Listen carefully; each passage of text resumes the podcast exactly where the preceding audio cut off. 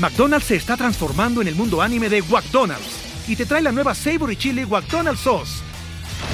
Los mejores sabores se unen en esta legendaria salsa para que tus 10-piece chicken wack papitas y Sprite se conviertan en un meal ultra poderoso. Desbloquea un manga con tu meal y disfruta de un corto de anime cada semana. Solo en McDonald's. ba baba go! En McDonald's participantes por tiempo limitado hasta agotar existencias. Dreaming of a better sleep?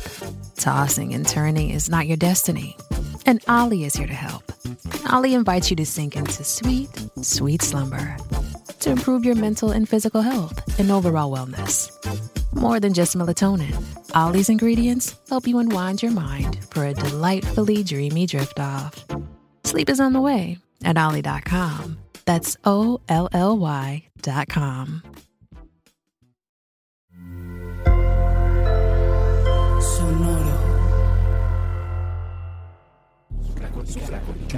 Supracortical. Supracortical. Supracortical. Con el médico psiquiatra Rafael López. Síguelo en todas las redes como arroba Rafa Rufus. No olviden que Supracortical es parte de Sonoro y que puedes encontrar la página de Sonoro www.sonoromedia.com para escuchar todas las producciones que tiene Sonoro y Supracortical es solo una de ellas.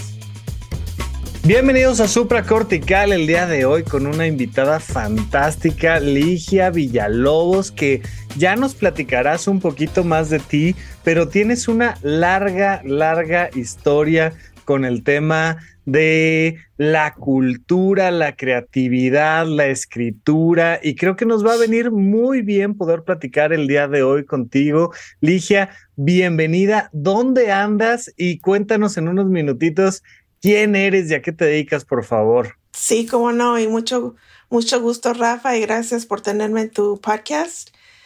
Em, mira, yo soy mexicana, 100%, como dice una de las canciones en, en el podcast que escribí. Eh, yo nací en Chihuahua, pero me crié en el Distrito Federal la mayoría de mi niñez. Y luego yo me vine a los Estados Unidos cuando tenía 11 años y he estado viviendo por acá. ¿Por qué, Ligia? ¿Por qué hiciste ese, e, ese cambio de país tan interesante a esa edad? ¿Qué pasó? Mira, fíjate que mi mamá venía a los Estados Unidos todos los veranos para hacer traducciones para la iglesia mormona. Ok. Fíjate que yo Fíjate que yo nací como mormona. los dos de mis padres eran mormona. Ya no soy mormona, pero, pero en esos tiempos sí era. Y mi mamá la empleaba la iglesia para venir y hacer traducciones de todos los libros mormones al español. Entonces pasábamos los veranos aquí en los Estados Unidos. Y ese verano, cuando tenía 11 años, le preguntaron a mi mamá si se podía quedar aquí en los Estados Unidos por un año porque estaban tratando de ver cómo se podrían hacer las traducciones con computadora para no usar ah. humanos. Ajá. Entonces ella dijo que sí y así fue como nos quedamos aquí en los Estados Unidos y después de ahí no, no nos regresamos y a, ahí México. Te cambió la vida literalmente, ¿no? Fue un cambio radical, digo te interrumpí en la, en la mitad de la presentación, pero me parecía un tema muy interesante porque siempre eh, el saber por qué se dio esa circunstancia del cambio me parece un elemento importantísimo. Hay mucha gente que le toca por una situación eh, dramática, una crisis, hay otros que es por una decisión o por una oportunidad. Es todo un cambio importantísimo. Uh, yo, yo creo que el público probablemente en este momento todavía no lo sepa, pero han, han tenido contacto con Ligia? Seguro sí. O sea, definitivamente nuestro público te ha, ha, escuchado tus palabras, ha, ha leído lo que haces de alguna manera. Es que no sé si escuchado, si leído, si visto, pero porque muchas veces usas, usas la voz de otras personas para hablar, ¿no? Y la gente, yo creo que ahorita que termines de presentarte, se va a sorprender de cuántas veces te hemos escuchado y leído y ni nos enteramos de que tú estás del otro lado platicando. Oye, entonces haces este cambio, tú eres mexicana 100%, te vas me para, para acá y... y, mira, lo, lo, también que es muy eh, diferente, me imagino, de, de mi historia venir a este país es de que no llegué a una ciudad con muchos latinos. La mayoría de los mm. latinos que vienen de, del extranjero, ¿no? Llegan a países o llegan a, no a países, pero a ciudades donde tienen familia o donde hay muchos latinos, como el Los Ángeles o lugares en Texas o en Arizona, exacto, Nueva York. Ciertos barrios de Los Ángeles no están llenos de latinos. Sí, para mí no. Yo llegué a Salt Lake City y Provo, Utah, donde están todos los mormones. Entonces, yo realmente me, aquí cuando llegué a este país, realmente era la única latina en mi escuela. Entonces, mis amigos eran de Vietnam, no eran latinos, porque todos estábamos tomando clases en, en inglés juntos, como English as a Second Language, lo que le dicen aquí. Entonces, mi, yo no tuve la misma experiencia que muchos latinos tienen cuando llegan a este país, que siguen con muchos latinos en sus vecindarios o en sus ciudades. No, yo realmente era la única latina en mi escuela. Pero ah. después de eso, o sea, mucho, mucho más parte de eso, yo fui a la Universidad de Brigham Young, me vine a Los Ángeles y empecé a trabajar en la industria de, de film y de televisión. Entonces la gente me imagino que conoce mi trabajo porque soy la escritora y la productora ejecutiva de una película que le fue muy bien a México que se llamó La misma luna. Correcto. La mayoría de la gente la conoce como Bajo la misma luna, pero realmente el título es La misma luna. Y también trabajé como la escritora principal de una serie de niños que aquí en los Estados Unidos se llama Go Diego Go. Ajá. Y Diego era el primo de Dora la Exploradora. Entonces, si tienen niños, me imagino que conocen mi trabajo. Estuve encargada de 60 No, a ver, déjame decirte que yo por supuesto que vi la, la película de La misma luna, pero, pero me, me dio una chispa muy curiosa cuando cuando veo que también estuviste participando de manera importante con el tema de Go Diego Go, porque aunque no es propio de mi generación y yo no tengo hijos que haya puesto a ver ni a Dora ni a Diego, pero sí conozco perfectamente como la imagen y, lo, lo, tengo muy presente. Entonces, por eso te decía yo, empecé, empecé a checar, fue como de, la misma luna, por supuesto, la vi, fue muy famosa, eh, sobre todo porque Derbez empezaba con esta, esta búsqueda de hacer un personaje alejado de la comedia habitual que traía, tal, tal, sí, más dramático. Pero empiezo a checar lo que, lo que has, donde has estado participando y digo, no, bueno, pues es que platicamos todo el tiempo, porque Además, tuviste también por ahí otro impacto en la, en la animación eh, eh, con, con, con, temas. Con la película de Coco. Con la película de Coco, por eso te digo ya, o sea, si, si, si alguien no vio la misma luna, seguramente conoce Go Diego Go, pero si no, definitivamente todos te, hemos, hemos estado en contacto contigo a través de Coco y ha sido una maravilla, pero pues que nos lleva precisamente a, esta, a este punto de decir, oye, qué interesante que has estado no solo en lo personal, sino además compartiéndolo mucho de esta experiencia de las raíces latinas, con el contacto y la llegada a Estados Unidos y este mundo intermedio, esta interfaz en la que de alguna manera todos estamos de una u otra manera en el uso de nuestro lenguaje, en nuestra manera de incorporar tradiciones, culturas, modas. Digo, ahora con, con Spectre, que desde, desde James Bond, ahora resulta que ya el Festival de Día de Muertos es una tradición acá en México, ¿no? Entonces son esas cosas tan curiosas que nos van pasando, pero me gustaría preguntarte, ¿cómo, más allá de tu propia historia, como migrante, cómo esto se vuelve un tema del que tienes ganas de hablar. Sí, mira, eh, mucha gente me pregunta por qué hice la historia de inmigrantes en la misma luna y, claro que sí es una historia de inmigrantes y es de un niño que viaja a los Estados Unidos solo. Pero yo siempre cuando, cuando hago una historia, no nada más estoy interesada de lo que le decimos aquí el plot. Estoy muy interesada de lo que quiero decir con ese plot. Entonces, para mí, la historia nada más es una parte de lo que hago. Estoy muy interesada del tema. Y el tema de la misma luna realmente no fue inmigración, fue abandono. Ok, es que... Porque este niño fue abandonado, ¿me entiendes? Aunque la mamá lo abandonó para tratar de darle una vida mejor en México, el niño lo que él se acuerda es que fue abandonado. Y el padre se fue antes de que él naciera, ¿no? Sí. Entonces él ha tenido una experiencia de abandono en su vida con su padre y con su madre.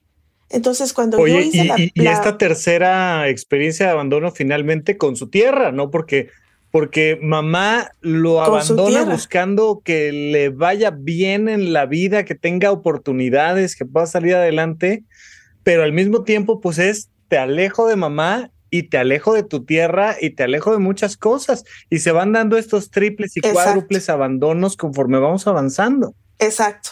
Entonces, eh, las dos cosas fueron muy importantes para mí, ¿no? Para poder hablar de qué, es la experiencia de un niño y las consecuencias emocionales de un niño cuando un padre lo deja. ¿Qué es lo que pasan millones de inmigrantes, no nada más latinos, pero de todo mundo, cuando los padres vienen a trabajar a los Estados Unidos. Eso para mí era muy importante.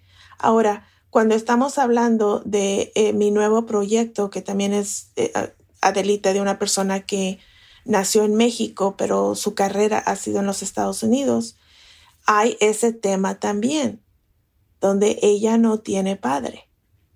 Ah, y la madre la trajo a este país para tratar de que ella tuviera con su carrera una mejor vida. Entonces es como un tema para mí que es importante. Yo tuve el abandono en mi vida eh, con el divorcio de mis padres. Entonces siento como que a veces estoy hablando mucho de ese tema porque es algo que yo estoy tratando de en mi propia mente o en mi propia eh, vida entender, ¿no? Cómo, cómo me afectó a mí. Entonces escribo personajes que han pasado algo similar, o sea, estoy escondiendo mi historia en los personajes que escribo en, televisión o película. y, como dices, Ligia, tu historia y la de muchísimas personas, te diría yo prácticamente la de todos. Finalmente todos vamos pasando por estos procesos de abandono, pero y justo, justo estaba yo cuando, cuando supe que, que íbamos a platicar el día de hoy, estaba reflexionando algunas cosas y decía yo, es que, ¿por qué nos cuesta tanto trabajo el tema de la migración y por qué es todo un tema cuando en los seres humanos la migración es algo natural, ¿no? Empezamos, nos desarrollamos como especie en el África y hemos migrado y caminado a lo largo de todo el planeta y hemos caminado hasta en la luna, ¿no? Somos seres que van moviéndose, moviéndose, moviéndose, pero justamente una de las cosas que reflexionaba yo es, seguramente al principio de nuestra historia, estas migraciones eran todo el grupo se movía, o sea, como, como si todo México nos moviéramos a otro país o como si, no, e, era una sensación gregaria de nos movemos de aquí a acá, pero vamos todos juntos. Y hoy en día mucho de la, de la estructura de la migración es pues se va el que puede, se queda el que no pudo, este, esperan, eh, unos esperan que regresen, los otros esperan que los alcancen, y sí se da esta ruptura emocional que mal que bien, eh, muchas veces traspasa varias generaciones y estás en una tercera generación en el país y todavía traes estos rezagos de, de, ese movimiento, de esta cultura que dejaste, pero que no te ha terminado de arraigar la nueva, pero y, y vamos teniendo estos corazones que se nos van quedando en pedacitos a lo largo de esa migración, ¿no? Sí, porque mira, la, la mayoría de la gente que viene de Latinoamérica a Estados Unidos como inmigrante no llegan aquí porque quieren llegan aquí porque tienen que estar en este país. Sí. Entonces, cuando, cuando tú estás haciendo una decisión, no porque quieres hacer esa decisión, pero porque tienes que hacer esa decisión, con eso viene trauma emocional. ¿Me entiendes? Especialmente cuando has dejado familia atrás. Cuando has dejado un país que con todos los problemas que tiene México o Guatemala o Ecuador o El Salvador o todos esos países que tienen, o sea, muchos problemas, ¿no? Pero tú como mexicana o guatemalteca o salvadoreña, amas a tu cultura, amas a tu país, amas lo que eso te ha dado de identificar, de, identification. No sé cómo se dice eso. Sí, sí, sí, de sentirse identificado, ¿no? Porque lo dices como en este sentido más personal. Y justo estaba yo pensando que probablemente tu mamá tuvo esta oportunidad de tomar una decisión interesante, fuerte, pero tú no, tú tenías 11 años y tú tuviste qué, porque agarraron y te llevaron. Entonces, me gustaría preguntarte en este sentido, de, del abandono. No sé si este divorcio de tus papás vino antes, después, cómo fue, pero ¿cuáles fueron estas, estos pedacitos de corazón que hubo que empezar a unirlos ya estando Ligia en Estados Unidos? ¿Cuáles fueron estos retos emocionales a los que te enfrentaste tú como migrante? Mira, eh, mi historia personal es muy, muy complicada. Eh, porque mira, mis padres, eh, y te lo voy a tratar de decir rápido, pero mis padres se divorciaron cuando tenía tres años. Ok. Entonces, el primer abandono para mí fue a los tres años. Luego, cuando tenía cinco, y me fui a, eh, me, fui a vivir con mi mamá. Mi mamá y mis mi hermano y mi hermana, que fueron los tres hijos de mis padres. A los cinco años, mi padre me vino y me recogió de la casa de mi mamá. ¿Cómo crees? Y, me llevó a la Ciudad de otro proceso completo. Exacto. Mm. Entonces, a los cinco años, tuve el segundo abandono en mi vida, que fue de mi madre. Porque en mi cabeza es como yo lo veía, ¿no? A los tres mi papá se fue. McDonald's se está transformando en el mundo anime de McDonald's y te trae la nueva Savory Chili McDonald's Sauce los mejores sabores se unen en esta legendaria salsa para que tus 10-piece chicken wack papitas y Sprite se conviertan en un meal ultra poderoso. Desbloquea un manga con tu meal y disfruta de un corto de anime cada semana. Solo en McDonald's. ba baba go! En McDonald's participantes por tiempo limitado hasta agotar existencias. Los cinco, mi mamá se fue. Y luego a los 11 años, cuando me vine a este país, yo, yo, yo no nada más sentí el abandono de mi padre que está en México con cinco hermanos ya que están en México del siguiente, del segundo matrimonio de mi padre, pero también el abandono que yo sentí de que yo había abandonado a mi padre. Ahí tú te sentías la que había abandonado a papá. Exacto. Exacto. Entonces, eso es un trauma que, o sea, yo he ido a terapia, yo, he ido a hablar con psicólogos. Mi mamá es psicóloga, imagínate tú. Pero es, es una cosa que por, yo creo que por eso escribo estos personajes. Yo creo que por eso escribo personajes que nada más tienen un padre. Porque en mi vida, este tema de abandono comenzó a los tres años, luego a los cinco años, luego a los once años y yo siendo parte de que de ese abandono, ¿no? Que yo sentí que yo había abandonado a mi padre cuando me fui a vivir con mi mamá a los Estados Unidos.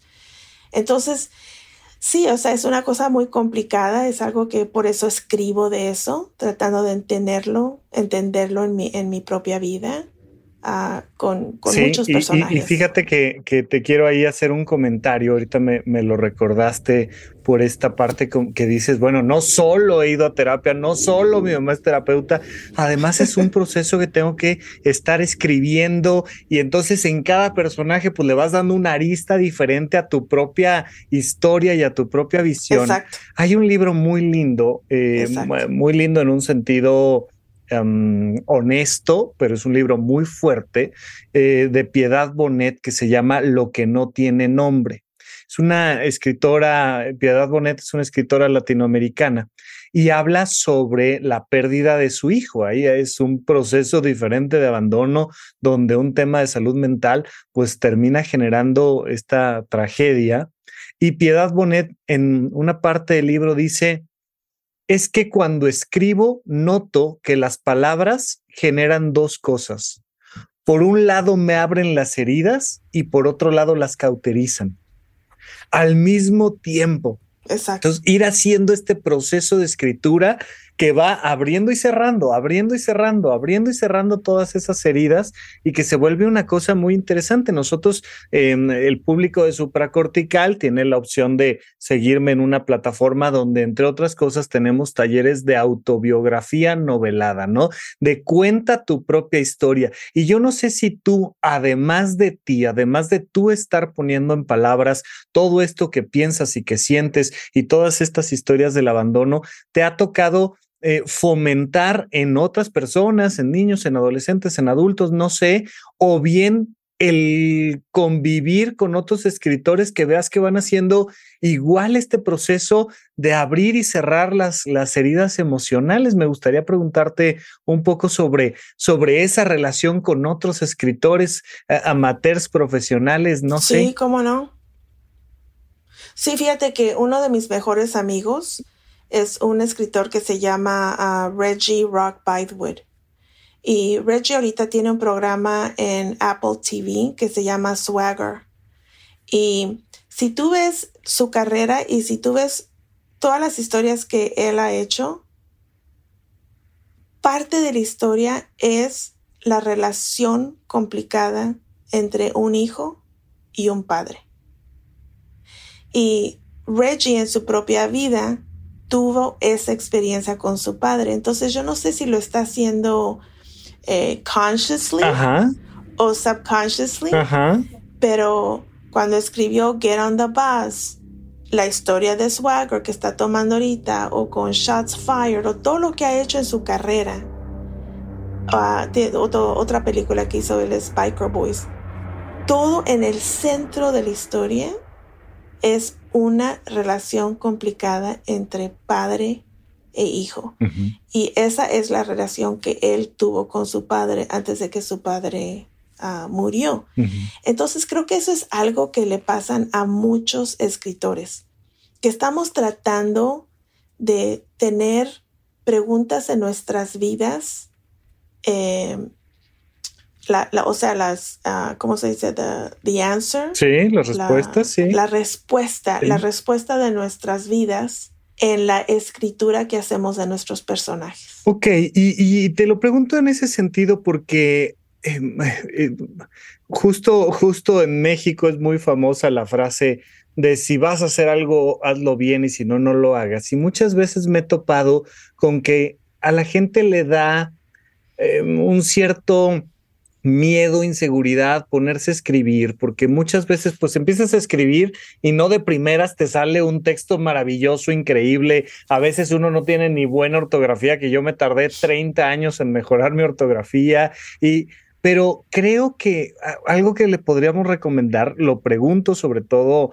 a ti que eres escritora, pero eh, que, que la gente que ha pasado por estos abandonos de un tipo o de otro, que las personas que están viviendo estos procesos de, de, migración, ya sean más jóvenes o más grandes, pero creo que el sentarnos a platicar con nosotros a través de la hoja en blanco puede ser una experiencia interesante sin esperar que de ahí salga un texto maravilloso, ni mucho menos. Entonces, me gustaría preguntarte si hubiera algo que tú le recomendaras a cualquier no escritor, a cualquier no profesional, a, a una chica que se fue a estudiar la licenciatura o a un niño que lo llevaron sus padres o a alguien más que está pensando, ¿no? Un poco platicaba yo de, de, de Derbez que ya traía puesto el ojo allá arriba y quería ir, y bueno, él, él ya era ya era alguien grande acá, ya era famoso acá, y de repente decir, pues agarro mi mochila y voy a ver cómo me va del otro lado y,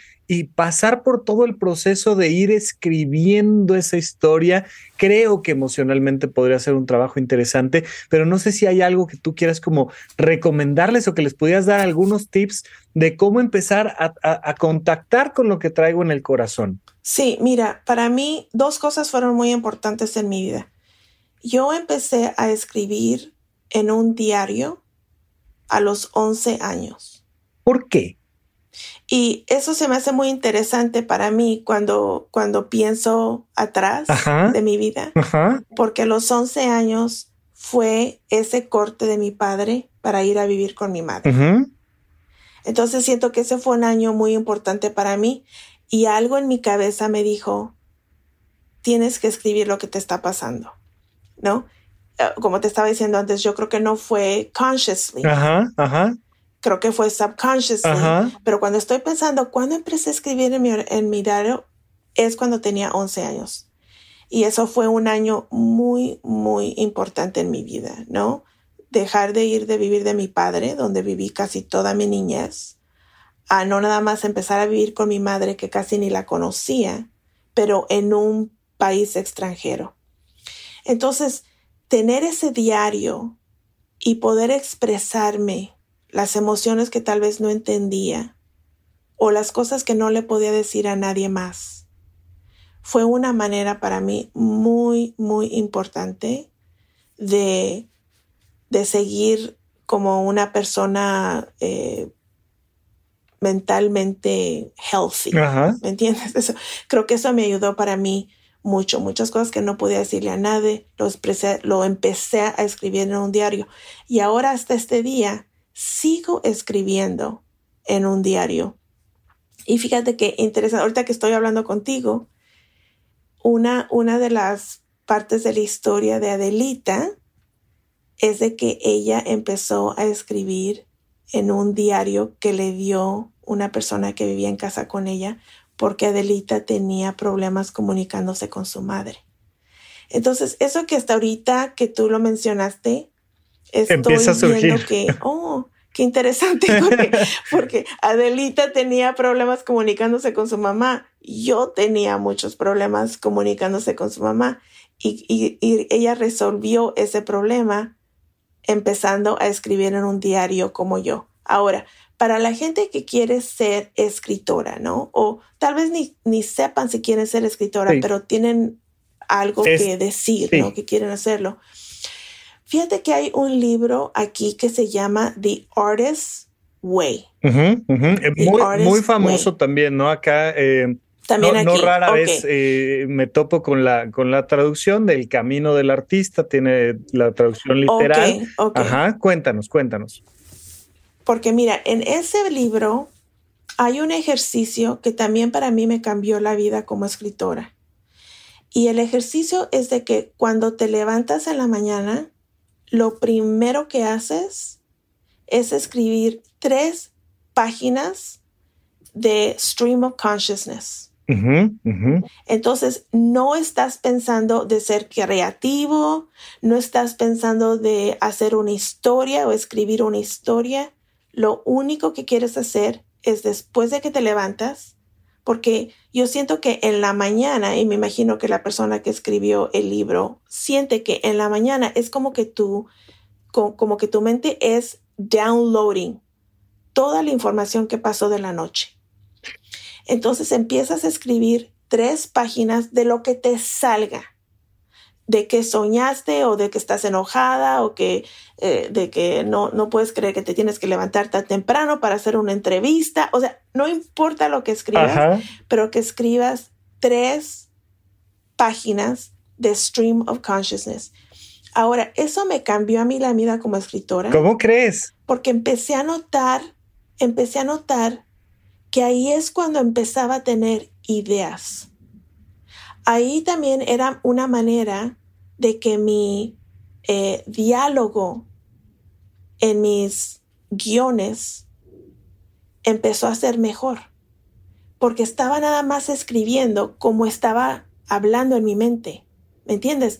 Entonces todo eso empezó a ayudar que cuando estaba hablando de un, muchacho que, me dejó o, que me enojé con mi madre y todo eso, todo eso te puede dar ideas de historias, todo eso te pueden dar ideas de temas. Y entonces eso es algo que yo diría que tal vez sea importante para... Sí, es, muy interesante que lo, comentes, ¿no? Este, este libro de Julia Cameron, del Camino del Artista, que Julia Cameron.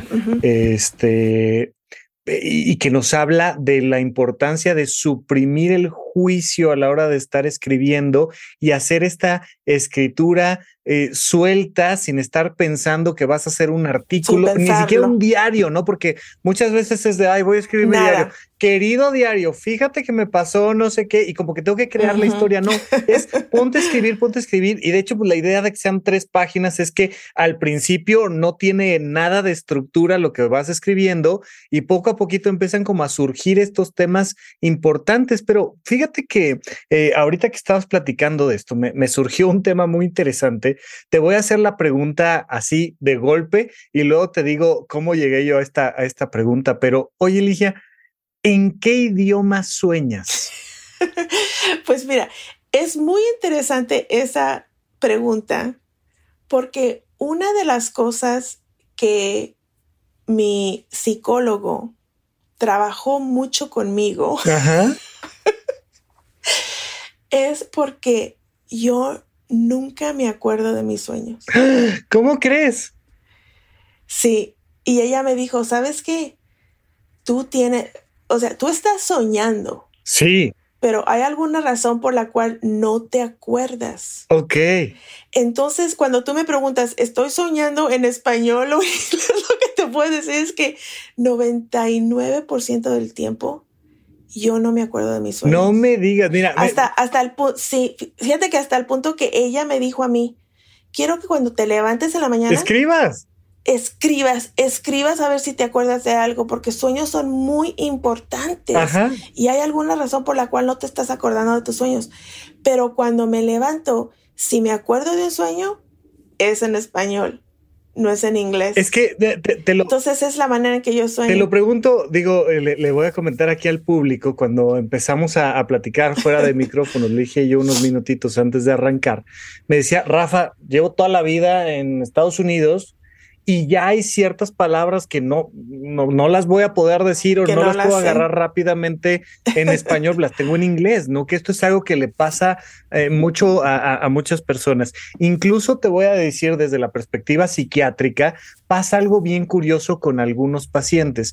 Gente más o menos así como con una historia parecida a la tuya, que llega a la tercera edad, ¿no? Este, y, y, de repente empiezan a tener temas de memoria y aunque toda la vida hablaron en inglés y si tú les preguntabas ya no se acordaban del español, pues de repente cuando la memoria empieza a fallar porque empiezan a tener Alzheimer o alguna enfermedad parecida, de repente the first language empieza a surgir y empieza a brincar tu idioma natal y el segundo que has aprendido se, va perdiendo un tanto, ¿no? Entonces es muy interesante porque además me he topado con personas que me dicen, mira, si estoy hablando de trabajo, mi mente piensa en este idioma, pero si estoy hablando de familia o de mis emociones, piensa en este otro idioma. Eh, y el tema del idioma se vuelve muy interesante y creo que uno de los grandes aciertos de Sonoro eh, eh, que, está produciendo y que junto contigo están desarrollando toda esta historia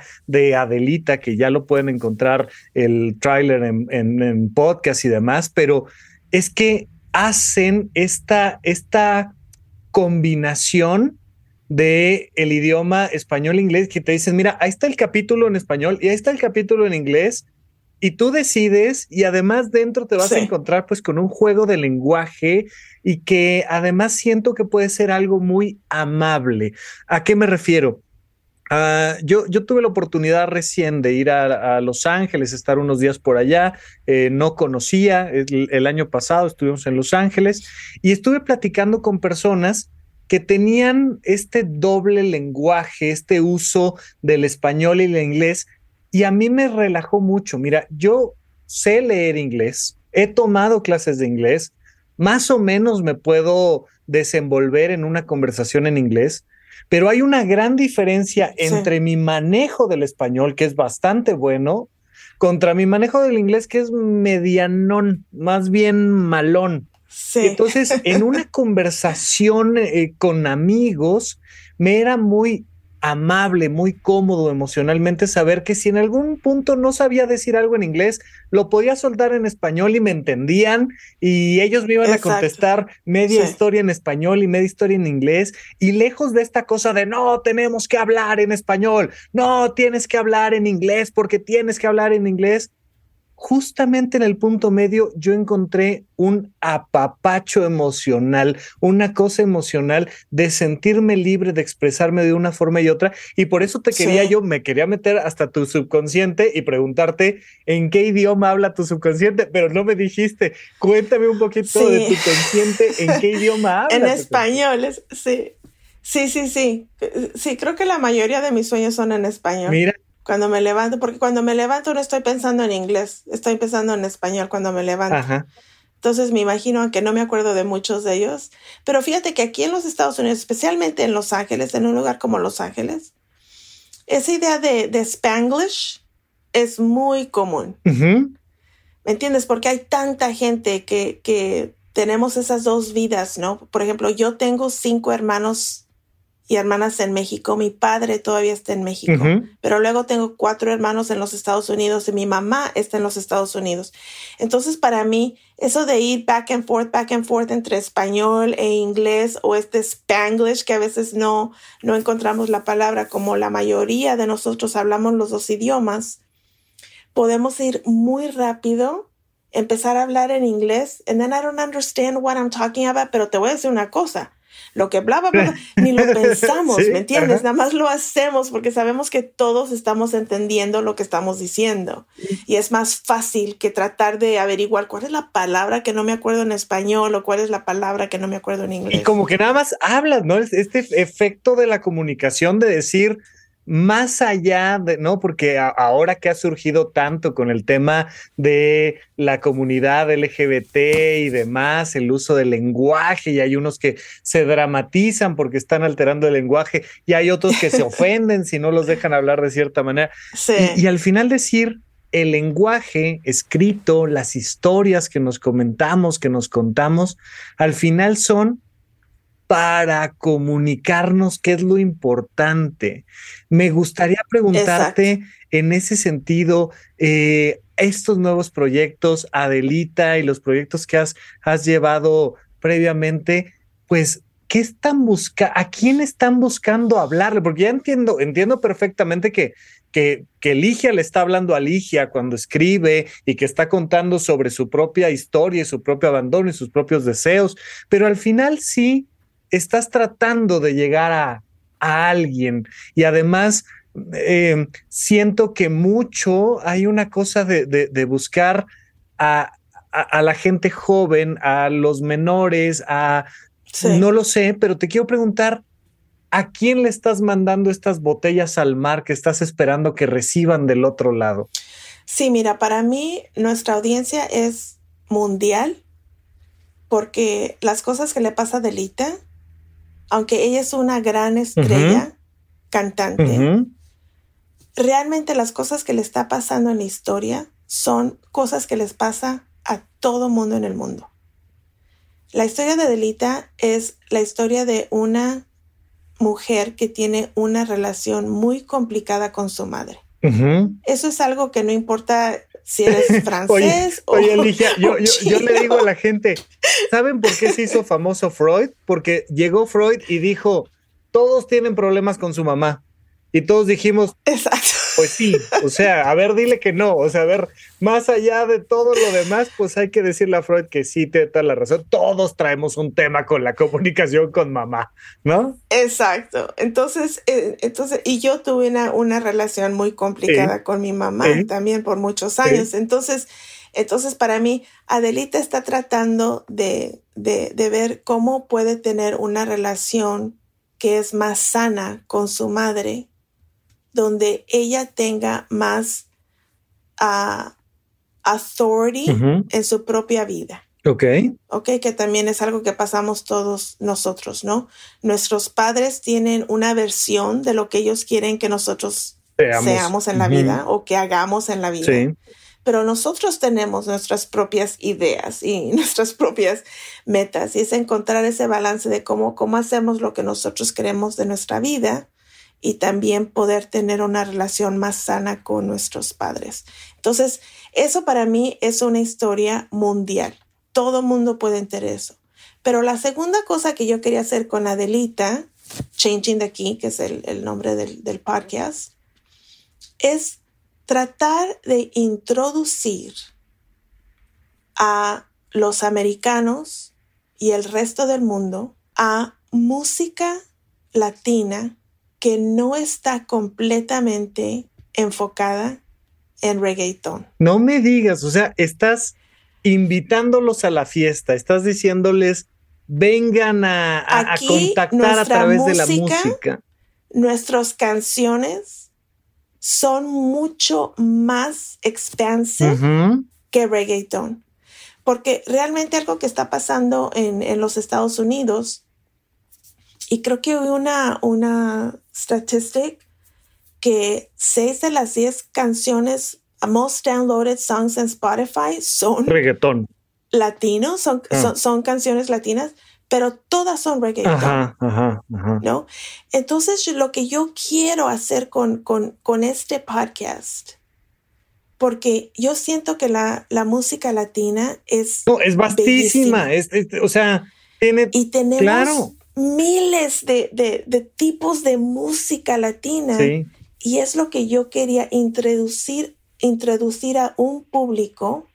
Y sí tenemos una canción de reggaeton en, en, el podcast, pero realmente para mí es, yo quiero que ellos empiecen a ver que nuestra música es tejana y es Sí, sí, sí.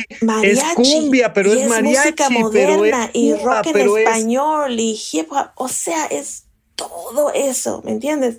Entonces, eso es, las dos ideas es hacer una historia personal de una cantante que está tratando de ah, encontrar su propia voz, aunque ha cantado toda su vida, no tiene su propia voz, ¿me entiendes? Y, y, y tratar de resolver la situación con su madre, pero lo estoy haciendo en el mundo de música para también hacer como una carta de amor a la música latina para el público mundial. Oh, me encanta, me encanta porque al final esto es lo que, lo que al final eh, siempre estamos buscando, que, que todo el tema de la discriminación, del abandono, de cualquier cosa que me digan, se resuelve a través de la comunicación, ¿no? A través de yo escribir mi propio diario, pero platicar con alguien más, pero hacer un podcast, pero ponernos a bailar y escuchar música y dejar de estar em, creando fronteras y tratar más bien de ir construyendo estos puentes que nos permitan sentirnos de alguna manera de nuevo a todos integrados. Entonces, Ligia, me parece una cosa maravillosa Estamos casi por, por cerrar esta entrevista que te agradezco muchísimo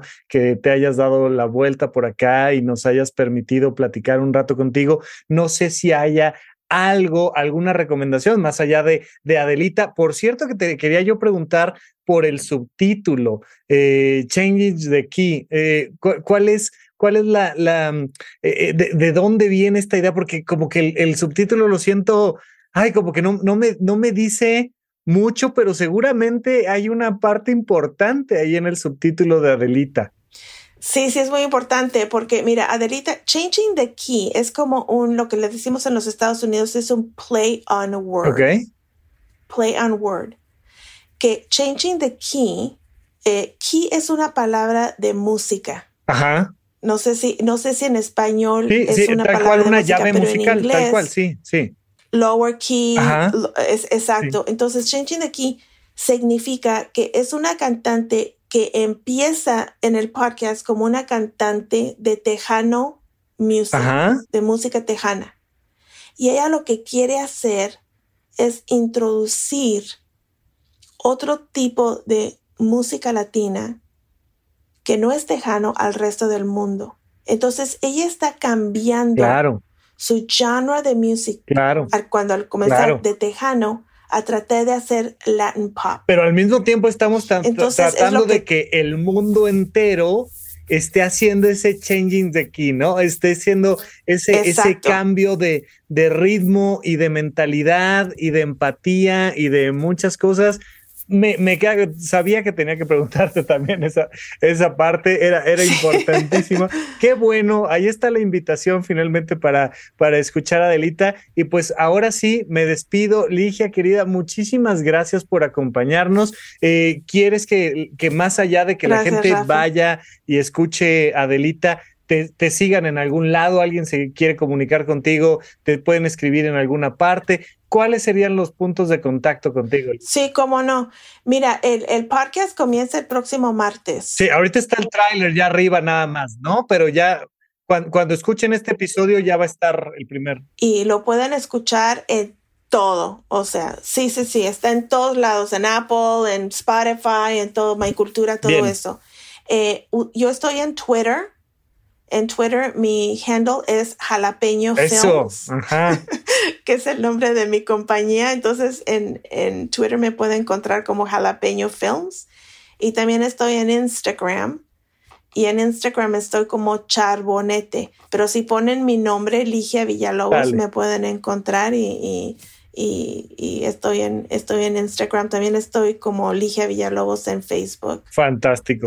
entonces, esa manera, y mucha gente se, se, comunica conmigo de esa manera, entonces siempre respondo si alguien se quiere comunicar. Y cuando gustes, por favor, los micrófonos por acá están abiertos, ha sido de verdad un placer poder platicar contigo. Muchas gracias por todo esto que nos compartes. Muchas gracias a ti. Gracias por tenerme en tu programa. ya estaremos platicando por acá de nuevo. Mil gracias, Ligia. Ándale, pues. Gracias. Bye. Hasta pronto.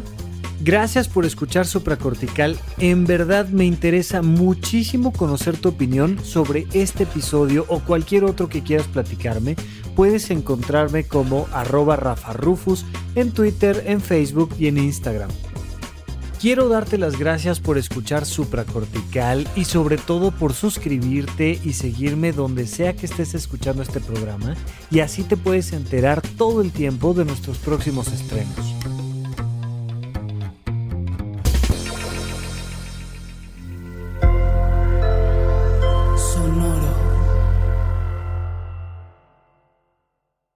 ¿No se merece tu familia lo mejor? Entonces, ¿por qué no los mejores huevos? Ahora, Egglands Best están disponibles en deliciosas opciones. Huevos clásicos, de gallina libre de jaula y orgánicos de Egglands, que ofrecen un sabor más delicioso y fresco de granja que le encantará a tu familia. En comparación con los huevos ordinarios, Egglands Best contiene la mejor nutrición como 6 veces más vitamina D, 10 veces más vitamina E y el doble de omega 3 y B12. Solo Egglands Best. Mejor sabor, mejor nutrición, mejores huevos. Visita egglandsbest.com para más información.